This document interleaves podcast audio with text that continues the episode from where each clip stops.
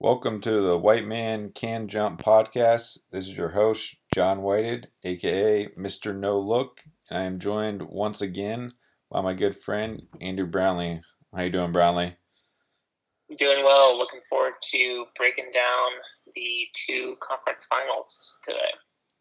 Yes, I can't believe we're down to only four teams. Uh, playoffs have been wild to this point with a lot of drama with all the injuries and all the other storylines, but um, we've gotten to see some good basketball despite those injuries. So let's just dive right in here and uh, let's talk about the game last night. Um, obviously, the uh, Suns were able to overcome the Clippers and take a 3 1 lead. Um, not because they executed an offense, that's for sure, but um, they were able to will it out and uh, you know now have a commanding lead. Um, they have their superstar back and Chris Paul for the last couple games. Um, although he hasn't played like a superstar, but you know this was obviously a pretty ugly game, especially in the second half. It felt like no one was going to score for a while. I don't remember exactly how long they went without scoring either team, but it felt about half the quarter. Um, yeah, in the second or the for the game, Phoenix shot 36% from the field and 20% from three. The Clippers shot 32% from the field and 16% from three. Do you chalk that up to bad offense or good defense? Uh, I think we do need to give some credit to the defense here. Um, I've been talking about Ayton a few times over the past couple of conversations that we've had, and I think he's played really well this entire playoffs, and his defense has been great. Uh, and I think you saw that last night as well. He's uh, blocking shots. He's altering shots. He's you know, him being the number one pick looked really bad last year. Um, I think right now, I don't think you can say like his career tra- trajectory is anywhere near Luka's, but I, I think he's playing amazing and he's a great fit for the team around him. So uh, I love the way in playing. And then on the other side, I think everyone is annoyed with Pat Bev's antics on the court, but I think he is, you know, getting in there and mucking things up for Booker ever since that first game. You know, Booker, I mean, he did break his face, so that could be part of it as well. but uh, I think Pat Bev's also played some really good defense on him. Yeah, and I think that that's a key adjustment. Um, you know, for the series, uh, you know, Tyronn Lue has you know been the exact opposite of Budenholzer. You know, re- you know we keep taking shots to him, but uh, I think they're warranted. Um, he still didn't make any changes. We'll, we'll get to game two. Um, they just the Hawks didn't just execute as well as they did in game one, but um, you know Booker and CP3 since CP3 came back on game three. They're combined 24 of 84 uh, for 29%. So, yeah, they're definitely doing something right on defense. And, and like you said, uh, you know, Pat Bev, you know, it just getting in Booker's head a little bit, just like he does with everyone, just just doing annoying Pat Bev things. And, you know, I think that's plays as much of a role as his actual defense. Um, and he's just, he's one of those guys that you hate him if he's not on your team, but you love him if if he's on your team. And so I think the rest of the team is feeding off of that. Um, they're still down three one, but you know um, they definitely have been. They could have won every single one of these games. Um, it could be could have been a sweep. Obviously, like a lot of things would have gone right for that to happen, but a lot of things went right for Phoenix to win Game Two, and um, they handily won Game Three, and the other two have been toss ups. So, um, you know, I I think he made a good adjustment there, and then also with Zubac, um, or Zubac, I, I, don't know how to pronounce his name to be honest with you, but um, you know, entering him in the starting lineup in game two as well. Um, he's played well, averaging uh, 10 points, 13.7 rebounds, and 36 minutes per game. He's also shot 89% from the line, which um, is well above his average. Um, but you know, it's been important because you know people like Paul George, who we'll get to later, have not you know shot the ball well. So points have come at a premium for the Clippers team. Um, and then he's also done well, Zubac, that is, um, on switches on Chris Paul, um, which is surprising. It's kind of the reason why they went to the smaller lineup last series, um, just because of the switchability of the five perimeter players or wings at least. Um, and he, he's held his own, and you know Chris Paul's still kind of gotten to his spots, but he's had a hand in his face and you know hasn't let him blow past him and hasn't given him just wide open looks. So that's all you can really ask. Um, but going back to you know Devin Booker, you know he's uh he's really struggling. I mean he he looked like he was forcing it down the stretch there. He's taking some terrible shots, long twos, contested in the beginning of the shot clock. Um, you know since Pat Bev has um, been inserted in the starting lineup. You know, he's eight, 18 and 59 um, since his incredible game one. Uh, so just shooting just over 30%. Um, it makes you wonder did, did we overreact to Booker's game one where everyone anointed him as, you know, the next the next superstar in the league? I don't think we overreacted to it. I, I mean, I do think us as fans, we are very reactionary. Uh, and we'll talk about the next series in a little bit. You know, I think we all uh, maybe overreacted a little bit to the Hawks game one win. Um, and maybe that pendulum is swinging back now uh, after the Bucks win. But for Booker, I mean, I, I do think he is an amazing scorer. Um, and he is beginning to build on the playmaking as well. I think we mentioned that in our last conversation. So he is becoming this all around player. You know, players can have off nights, they can have off series. Um, I mean, I, th- I think we all remember how great Paul George was in the beginning of his playoff career. Um, it definitely has slowed down the last few, but yeah, I think he's played admirably. He didn't shoot very well last night, but no. uh, he's played admirably this series and this whole playoffs as well. Um, so I don't think we're overreacting to Booker. I think he is that good. Um, you know, players are allowed to have off time or you know, multiple days days off in terms of their performance, especially you know, like I said, you know, nose is broken.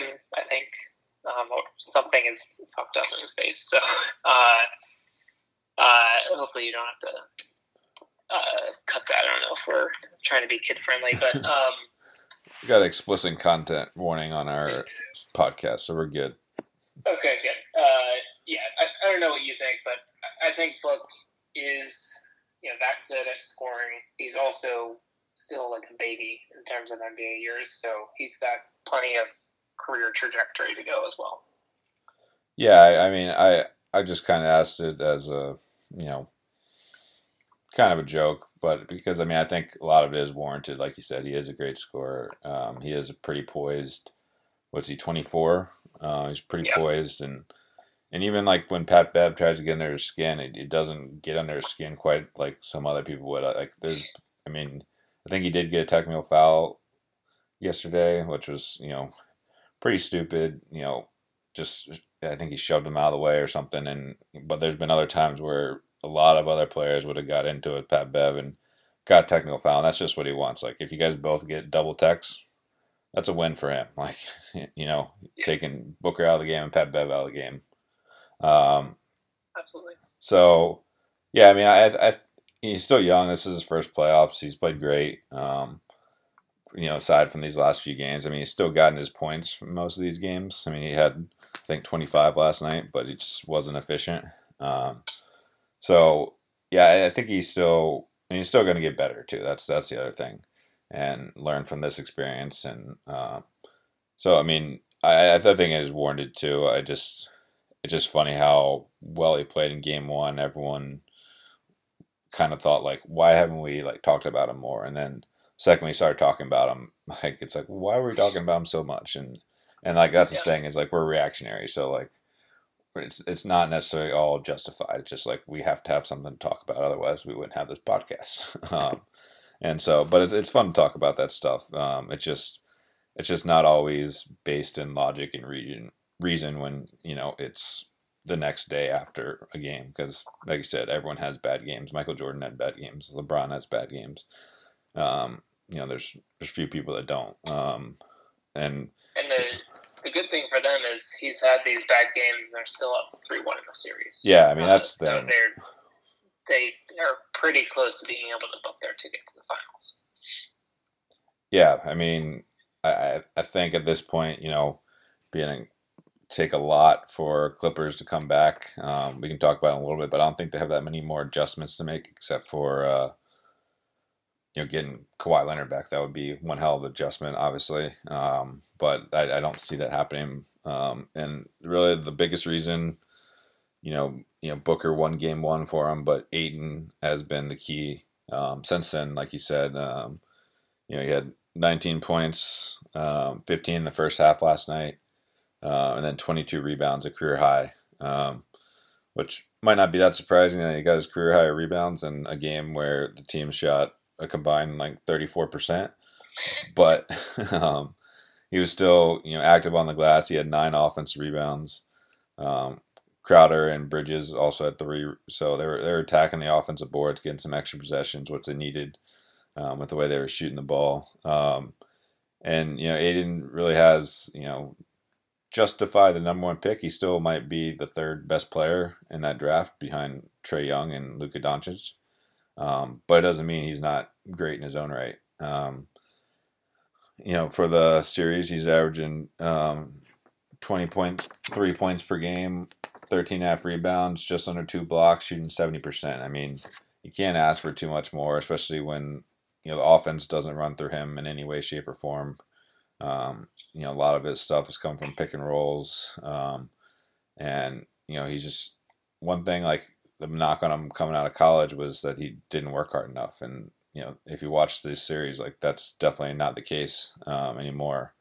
Um, he plays really hard, busts his ass. Um, and, you know, you can just hope that he can build on that and, uh, you know, continue to grow um, as years to come and, you know, hopefully be you know, for the Suns at least, they hope he can be a centerpiece around Devin Booker um, for the years to come, and they can build around those two.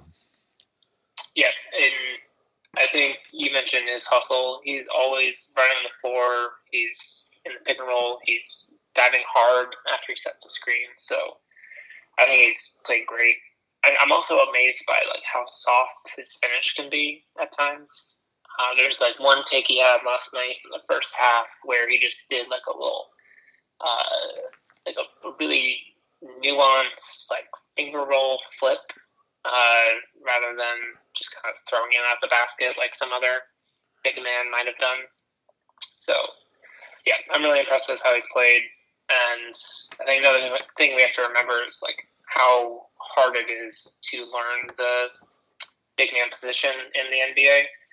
So him in his third year, uh, you know, he's gotten the two years. I mean, he's gotten three full regular seasons at this point to get that under his belt, and you're starting to see that natural talent come through along with the hard work.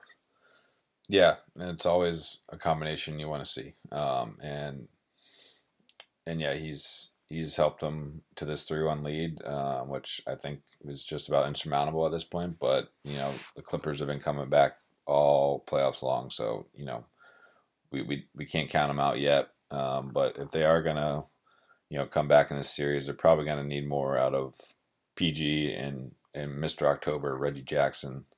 Um, you know, last night there combined 13 of 44, 33, 30% from the field. Um, you know, that just not going to get it done when when you don't have Kawhi Leonard out there, and you know, seems like every night there's one other person who's a reliable scoring option, whether it's Luke Kennard or Terance Mann or Marcus Morris hit some threes, but like they can't rely on anyone else consistently to you know fill that void. Um, so it's really on if they're going to win, they're going to have to shoot the ball much better than that. I mean, you know, we, we said Paul George has you know played overall really well in these playoffs, and I, I agree with that. Um, but he's just not shooting the ball effectively in this series. He's you know, 36% from the field, 29% from three, 70% from the line. You know, everyone remembers those two free throws he missed at the end of game two, um, you know, which is surprising because he shot 90% from the line during the regular season. Um, despite these shooting woes, he's still leading the playoffs in points um, so far this season. So I was a little surprised when I saw that, but, um, you know, they're asking a lot of him, um, a lot of he's you know yeah. having to do a lot on offense um, and just a lot of hard work. Um, probably getting tired at this point. It probably has a lot to do with um, the ineffectiveness. Um, but I mean, we we've seen him do it before. Um, you know, in these playoffs, especially last series, taking over at the end of the series. So maybe he he flips a switch and uh, you know makes it a series again. Yeah, and I think the uh, tiredness has to be playing a factor here. I saw that yes, as of yesterday, he had played Paul George had played 120 more minutes than anyone else this playoffs, and then last night added another 42 to that. So uh, I'm sure it's even higher at this point now. Yeah, he is. I think just tired at this point. And he mentions like he missed those clutch free throws in the earlier game this series. Last night, I think he missed another one that would have tied the game. Uh, so I think he is playing well. He is being just like thrust in this position where he has to score, he has to facilitate. You know, he's still one of the best wing defenders on that team, so he has to play a lot of defense also. So I think that's just gonna that's gonna wear someone down, uh, whoever it is.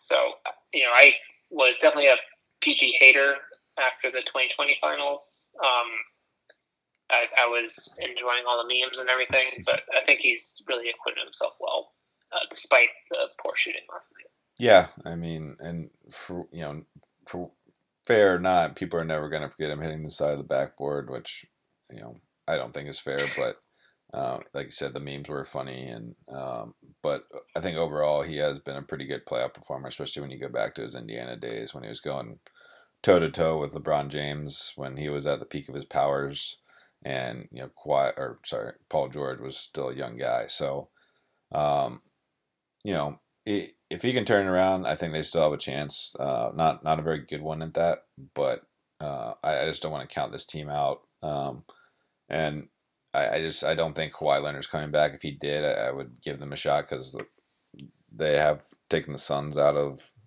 their game that they were playing so well coming into this series. Um, so, I mean, do you think they still have a chance, or is this series pretty much over at this point?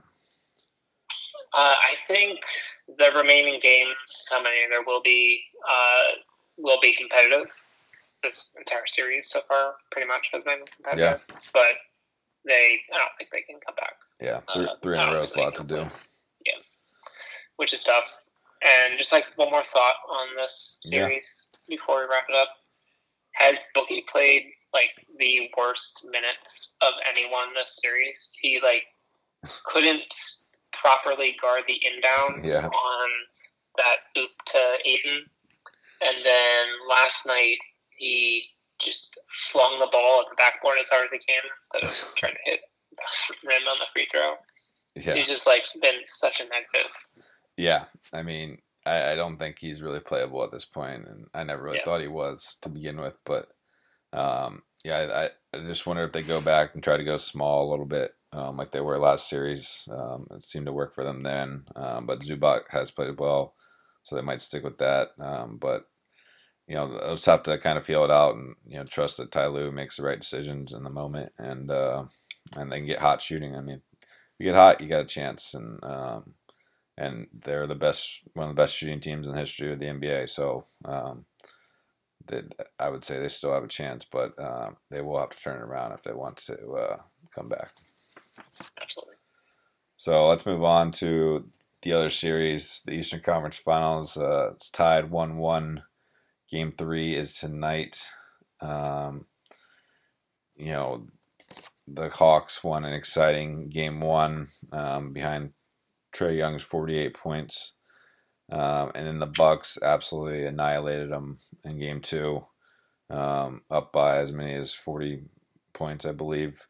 At one point, ended up winning by 34. Um, thanks in large part to a second quarter um, where the Bucks outscored the Hawks 43 to 17, and the game was essentially over at halftime. Uh, I think it was a 30 point game at halftime, and never really got any closer than that. So, um, I mean, it was definitely definitely different from game one. Uh, Trae Young wasn't having his way. Uh, I don't. It wasn't necessarily because they changed their pick and roll strategy, which is where he was killing them before. I mean, Brook Lopez was still dropping off. They didn't attack Brook Lopez nearly as much as they did in game one. Um, and put him in a bunch of screen rolls. They kept they, Giannis was in a bunch of screen rolls, which he did a great job of switching on to Trae Young and use his length and quickness to to make it tough on him. Um, and then you know I just don't think Trae Young was nearly as aggressive as he was in game one. I think that was the biggest thing. He, I mean, he had nine turnovers. Um, I think they were all eight of them were in the first half, um, and he was just he was just throwing the ball like hoping that it got there rather than knowing the pass was going to get there, and you know those led to a lot of easy buckets on the other end for the Bucks, who I think had 27 fast break points. Um, and when you get Giannis out on the break, um, he's just unstoppable. And if you keep him in the half court, you have a chance. But they didn't they didn't do a good job of that with the turnovers that they had, and um, and so, you know, if you're not going to execute that well, um, like you did in game one, and you don't have a, anyone that can really stop Giannis, John Collins the only one that has a remote chance to keep him in front and still play him down the post. But even even he got you know embarrassed a couple times a night. So um, yeah, I just I just don't know what the Hawks do. Um, on the defensive end. Um, they, they, can obviously play much better on the offensive end. Um, what, what were your thoughts from the blowout? Did, is it something to be concerned about or just throw away as just a bad game and we'll move on and we'll take the next one? Yeah, I think in game one, the Hawks supporting cast just shot a lot better than they did in game two. And I think that might be part of it, where the hot shooting by the surrounding stars that, or maybe not even stars, uh, surrounding players around Trae was able to open up the game a little bit more for him. Um, and you know, those two kind of feed off each other. If Milwaukee's defenders have to worry more about you know Kevin Huerter in the corner, uh, then that's going to open up driving for Trae more, and he's able to either take it to the bucket or um, get his floater off or find the open man uh, a, a, little easier with a little more room. And in Friday's game, it was just ice cold on that side of the ball.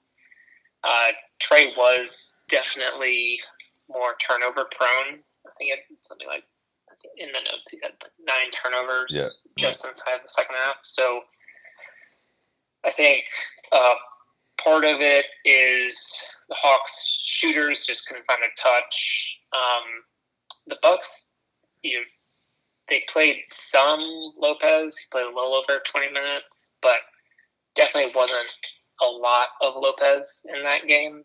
Yeah, and, part of that was the you know the blowout. Like I know one played over. You know, I don't think anyone on the Bucks or I think Middleton or Milton or Holiday, I think, played like 31 minutes, but everyone else was under 30 minutes just because they were out there by the, you know, towards the end of the third quarter and never came back in.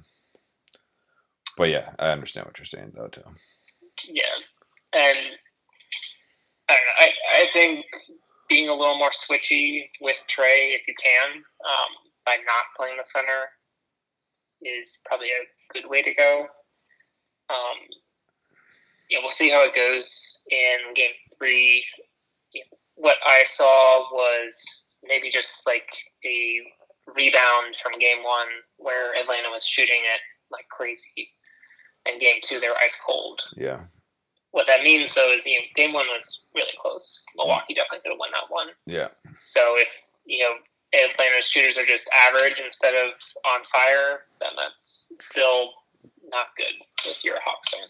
Yeah, and you know we became Hawks fans when we picked them to make the finals. Um, and uh, I mean, I, I love rooting for Trae Young. I've loved him since uh, college. Um, he's just a fun player to watch. Um, but yeah, I mean, he, he he definitely needs some help. I mean, he he got some from John Collins and the other role players, like you said, shot the ball well from the outside um, in game one. But you know, one person he hasn't got any help from the last you know last couple games the last series and this series is is Bogey, um, and it's not his fault. I mean, you can just tell he's not himself. Um, he's not really a threat on the offensive end, um, and you know, you just he, he was one of the biggest keys to their turnaround this season. Um, you know, once Nate McMillan took over, that's about the time he came back, and that's the time they took off. And he was the secondary playmaker that could, you know, run the show when Trae Young wasn't out there, or, or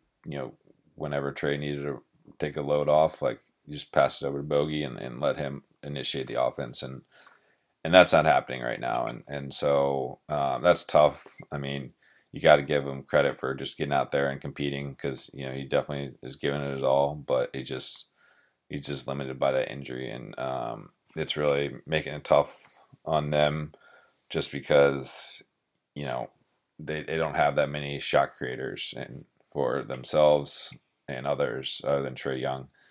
Um, they have they have some good shooters. Um, Huerter's a little bit of a playmaker, uh, but not to the level that Bogdanovich is and uh, and so yeah, they they're they're gonna struggle. I think you know if if Trae doesn't really dominate and dictate the game like he did in game one. Um, I think that's important. I mean, he doesn't have to score 48 points for them to win, but like he's got to, you know, make them pay for having Lopez and pick and rolls and, and be aggressive and, and just try to take it to him. Um, and, you know, obviously the turnovers are a huge factor too. So, um, I, I think I think it's a little concerning for the Hawks and their fans, but I think it also, I mean, the the Bucks were ten of eighteen from three in the first half. That was really the only relevant time in this game. The second half was pretty much just uh, garbage time.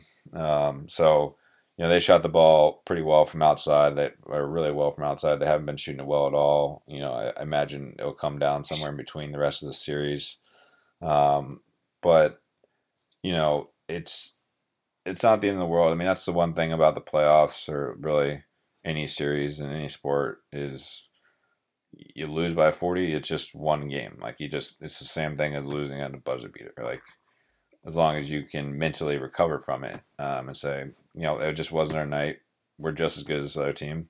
We're going to go out there the next game and compete. And, and I think this Hawks team won't get discouraged by that one because they're so young um, that they're just they're not even aware of how big the moment is. Some of them, I don't think, and they're just out there having a good time. Uh, they obviously didn't have that much fun on Friday night, but um, I, I, think they'll come back and it'll, still be a competitive series. Um, I don't know if I feel as confident in my Hawks pick anymore, but um, but I, I don't think this is a sign of things to come where the series is over essentially. Yeah, yeah, I would definitely agree with that. And yeah, I think we were almost more picking against the Bucks than yes, the Hawks. That's very fair. One. Um, and you know, for the Hawks, they're missing, essentially missing Bogey. Um, he's like you said, shell of himself. He's you know replacement level, if that, right now instead of the guy that really fueled their second half of the season. Um, they're missing DeAndre Hunter, who is their best player in the first half of the season.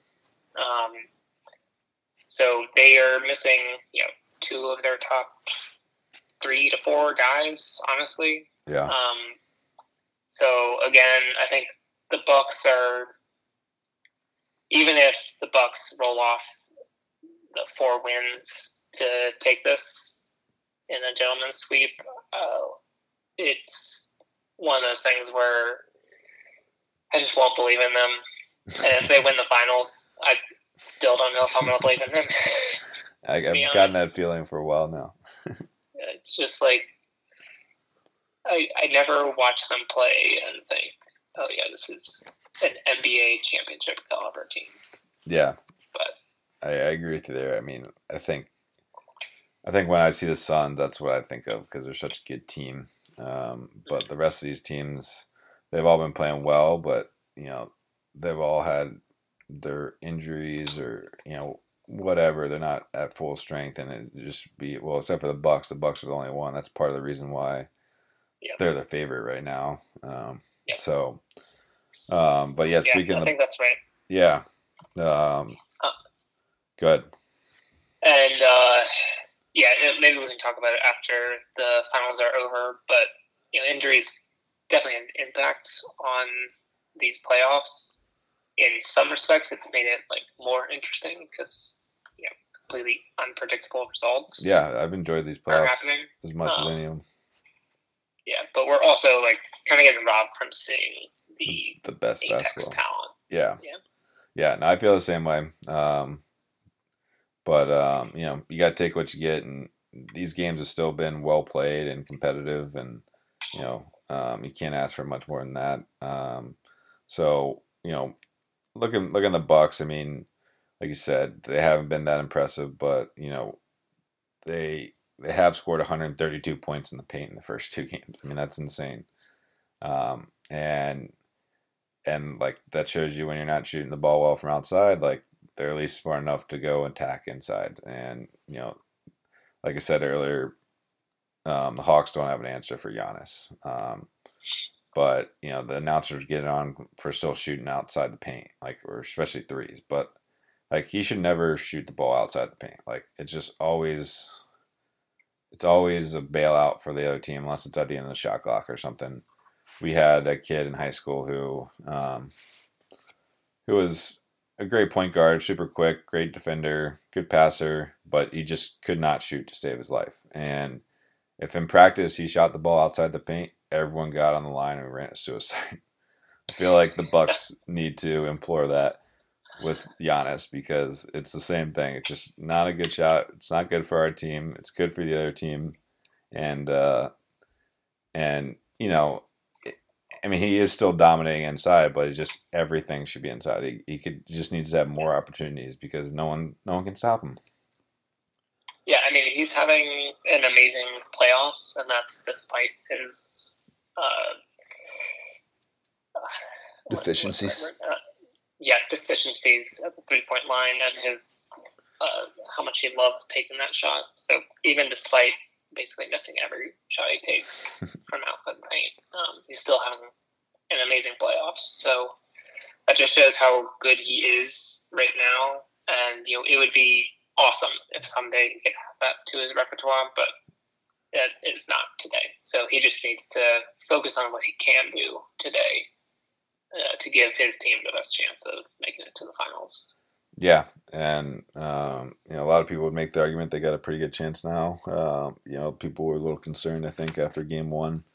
Um, we're surprised maybe the Hawks won, not not us, but you know, a lot of a lot of the other basketball pundits and fans. Um, so I mean, yeah, I think the Bucks are in a good spot here. You know, um, Middleton really hasn't even played that well yet. Um, he's played some pretty good defense on Huerter. Um, it's been his main defensive assignment, and uh, he just he hasn't shot the ball well. Um, he had a pretty decent all around game. I think he had 15 points, seven boards, and eight assists or something yesterday. So like he was getting it done more so than just scoring. So you know, um, but he, he hasn't shot the ball well yet um, in this series, and and if it comes down to close games at the end, they're going to need him um, because he's their he's their best option. Um, you know, the last couple minutes of the game with his offensive versatility and his shooting ability. So um, I think that's one thing to look out for. It, it hasn't really been too big of a factor yet, but um, if we see some more close games, I think we'll be. Yeah, I, I think you made a good point about his defense. I thought it was uh, quite good on Friday. So hopefully, even if you know he didn't have a bad game by any means, but hopefully he can still feed off like that defensive intensity and the success he's having there when they are going to need to count on him, uh, even if he's not shooting well throughout the rest of the game. Yeah, and then yeah, I think that's important. I mean, he's obviously he's their second. Well, you can make an argument Jrue Holiday, he's second best player, but he's their second biggest threat on offense. Um, and to score the ball at least. And so um, if they get him back um, to playing at the form he did most of the regular season, it might be tough for the Hawks to overcome that. But that remains to be seen. One thing I do want to make sure we see is going forward. I it pissed me off so much yesterday, and it does all the time, but it, it happened at least four or five times in the game yesterday, where they just, or sorry, on Friday, where a break was about to start and they just grabbed him, just an intentional foul. It wasn't necessarily a um, clear path foul, but like it's just it shouldn't be part of the game. Like the most exciting part of any basketball game is a fast break. Really, you're to see an alley oop. You're to see like them put on their athleticism at, and they're they're taking that away um, by just committing one. Like it gets you in foul trouble too. Like I can't remember who, but like someone committed one early and then committed a second one right away, and they were out like after a couple minutes into the game. It might have been Bogdanovich, and um, it's just not fun to see. And like I know the NBA is trying to change some rules and in kind of that realm, um, and that that's something I'd love to see. Um, it it just bothers me. Just just play some defense and you know get back on defense and don't just it's just not fun for the game.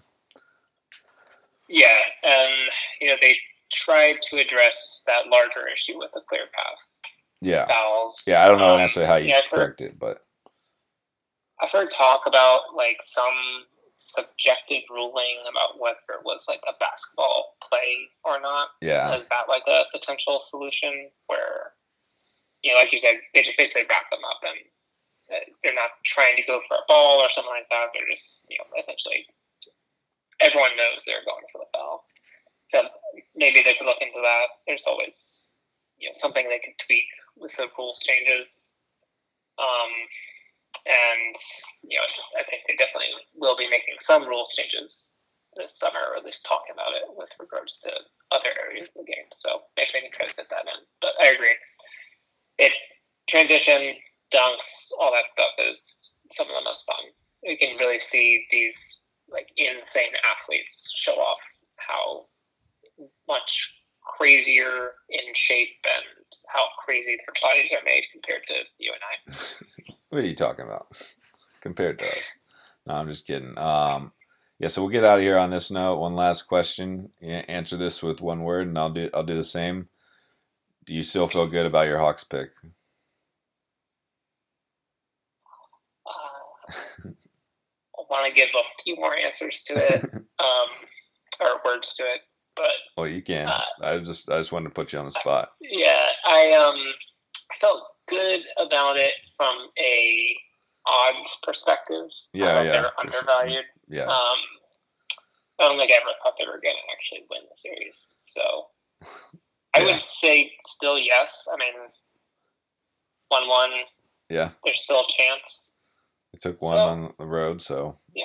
they win both at home. You know, they, they got a really good lead. So I, I don't feel nearly as good as I did at first, but um, I still like the idea of it. I'm going to keep rooting for him. Um, but I think if I had to put my money on it now, I'd put it on the Bucks, just straight up, um, without any odds. So we'll see. Uh, that's a great thing about the playoffs is you know everything changes so fast, and yeah, it's like a roller coaster, and uh, and we love riding that roller coaster up and down because it just keeps exciting and you never know what you're going to see game to game, night to night, series to series. So, you know, we got uh we don't have that much left in the playoffs. We've probably got I don't know, maybe uh 10, 12 games left. Um, depending on how long the series goes. So we gotta savor these last few games and uh, we'll be back here soon enough. I wanna thank you for joining me, Brownlee, and uh, it's been great having you on. I'm glad you're enjoying it. Absolutely. Thanks for having me again. Yep, and like I said, we'll be back actually on Wednesday. We got a new guest, um, Cody, one of my buddies that I play pickup with, um, who's also the biggest Suns fan I know, will be joining us. Um, talk about the Suns series and and also the Eastern Conference Finals. Hopefully, for his sake, we'll be talking about the Suns in the finals. But until then, thanks for listening check us out on MrNoLook.com. You can also find me at Instagram at jwhited, W H I T E D 757, or on Twitter at jwhited5. Until then, peace.